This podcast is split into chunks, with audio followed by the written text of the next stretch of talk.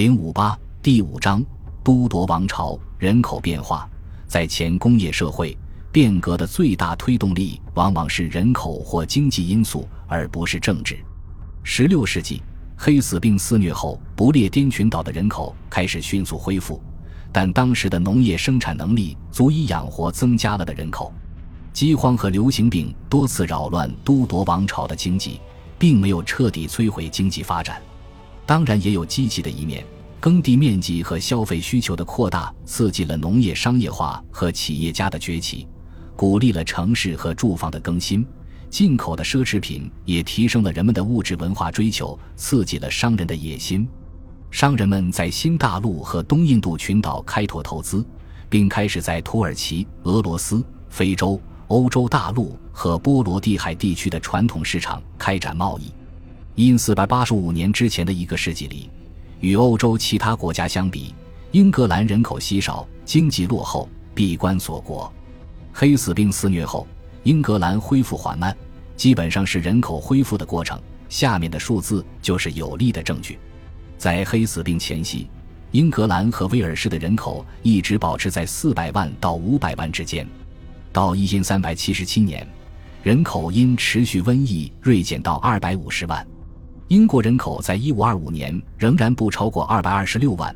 从黑死病爆发到亨利八世继位，英国人口统计史的显著特征是人口没有增长。但是这一趋势在1525年之后突然发生逆转。从1525到1541年，人口增长迅猛，这是一次长期停滞后出现的爆炸性增长。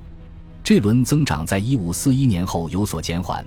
但人口仍持续稳定增长，仅在16世纪50年代末出现短暂的逆转，1601年达到410万。另外，威尔士人口从1500年的21万增长到了1603年的38万。虽然地主和中间商从商业化农业中获利，然而其他方面出现了严重问题。对一个农业仍占主导地位的社会来说，需求突然增加。给衣食的供给造成了压力，这既有积极的一面，也有不利的一面。十六世纪九十年代，社会普遍贫困，无数农民家庭和城市居民备受贫困折磨，需依靠教会救济或民间慈善来维持。通货膨胀、投资者的土地投机行为、圈地运动、失业、流浪和城市贫民区都是沉疴宿疾，都是人口增长和粮食市场化的常见症状。在十五世纪，农场租金降低，因为很难找到佃农，地主被迫放弃直接利用土地，而以优惠条件把土地租给佃农。农民按惯例租种的土地所缴纳的租金一直比较低，劳役已被现金取代，因为农奴制在一千四百八十五年基本消失。与此同时，由于一三百四十八年以后劳动力紧缩，导致货币工资上涨。市场需求下降，粮食价格下跌。一五二五年以后，需求增长刺破了由于人口增长停滞所带来的虚假繁荣的泡沫。对土地的渴求导致土地租金飙升，企业家地主驱逐了农场佃农和工部持有农，外部投机者以牺牲县佃农利益为代价，把几个相邻的农场连接起来，联合经营以牟利。瘠薄的土地被改造成牧场，以发展更有利可图的牧羊业。地主或者擅自占地者们圈占公共用地，开垦荒地，导致公共放牧权名存实亡。常见的观点认为，都铎王朝时期活跃的土地市场孕育了一个欺压穷人的贪婪的资本家阶级。虽然这么说稍显夸张，但确实没有几个地主心慈手软。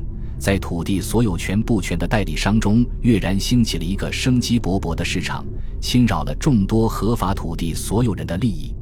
通胀和失业给人民的生活造成的困难最大。不断上涨的食品价格刺激着农民把粮食和饲养的牛拿到城镇上售卖，尤其是在伦敦地区，而不是用来满足农村的基本生活。小麦和大麦可以囤积长达三年。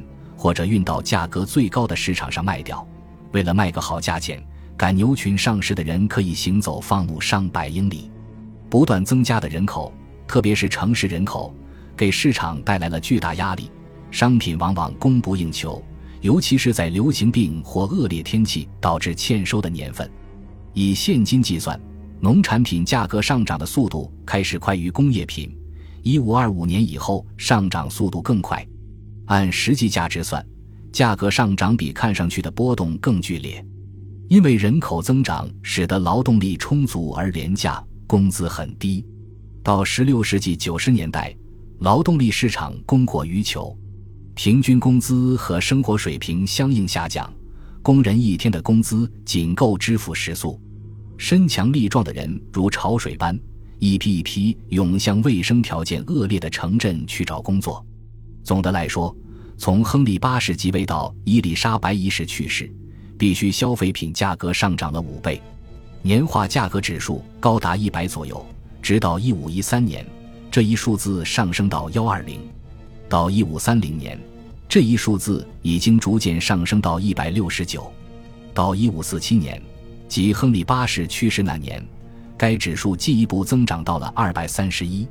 一五五五年，该指数达到二百七十，两年后竟达到了惊人的四百零九。尽管这在某种程度上是由于一系列货币贬值的延迟效应所造成的。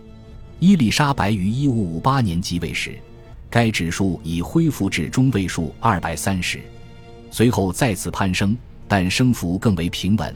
一五七零年为三百。一五八零年为三百四十二，一五九零年为三百九十六，但十六世纪九十年代末，雨水过多，庄稼欠收，同时发生的区域性流行病和饥荒，导致一五九五年指数达到五百一十五，一五九八年为六百八十五，一六零零年才降到四百五十九。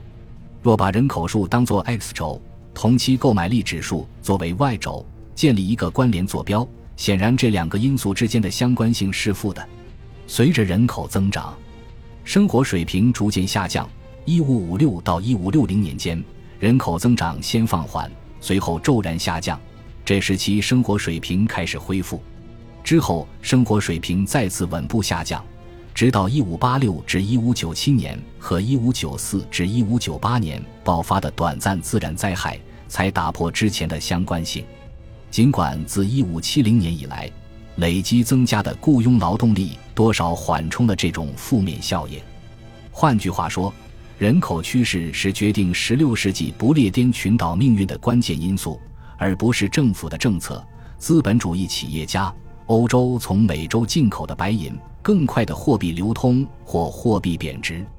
王室战争之初，大量借款以及货币操纵加剧了通胀和失业。但经济生活主要与人口增长有关。鉴于此，最大的成功即避免普遍的生存危机。在16世纪50年代后期和1566至1571年间，生育率出现下降。伊丽莎白统治时期，结婚的人口比例较低，每隔15年左右就会发生至少一次粮食欠收，导致较高的死亡率。其中最严重的情况发生在1555至1556年和1596至1597年。任何年份收成不佳所造成的影响，往往要持续到下次丰收或庄稼收割。最严重的饿死人现象有两次，从1555年持续到1557年，从1596年持续到1598年。然而，尽管饥荒和疾病对受灾区，特别是对16世纪90年代的城镇带来毁灭性打击，但是并没有发生全国范围内的大规模死亡。无可否认，除了其他困难之外，玛丽女王政权面临着黑死病以后最严重的死亡危机，人口在若干年内减少了20万，相当于总人口的百分之六。但是，由于一些地区受到的影响相对较小。就地理范围而言，这不是一场全国性的危机，但人口增长暂时受挫。事实上，16世纪饥荒的年份、强度及其有限的地理范围表明，饥荒危机正在减缓，而不是随着时间发展而恶化。同时，相对于更大的人口，死于流行病的人也比以前减少了。在伊丽莎白统治的三分之二时间里，农村没有被危机波及，农村人口总是过剩。而且，当这些城镇的死亡率高得离谱时，农村中的剩余人口既可以增加务农人口，又能移民到城镇来填补城市劳动力的短缺。都铎时代也有许多积极的方面，即使富人变得更富，穷人变得更穷，但不同群体之间也有很多不同。例如，农业工人的工资水平比建筑工人的工资水平低了很多，而一些处于优势地位的工薪阶层，如金属工人或门迪普的矿工的实际收入可能略有增加。在大多数地区，工薪家庭并不完全依赖他们的工资来维持生活。多种职业，如国内个体户和家庭手工业蓬勃发展，特别是在农村地区。除了住在伦敦内城的居民以外，城镇居民也种植蔬菜、养猪、养绵羊、养山羊、酿造啤酒。贵族和绅士的家庭佣工，除了少量的现金收入外，还获得食物和饮品。虽然食物支付到十六世纪九十年代越来越少了。恭喜你又听完三集，欢迎点赞、留言、关注主播，主页有更多精彩内容。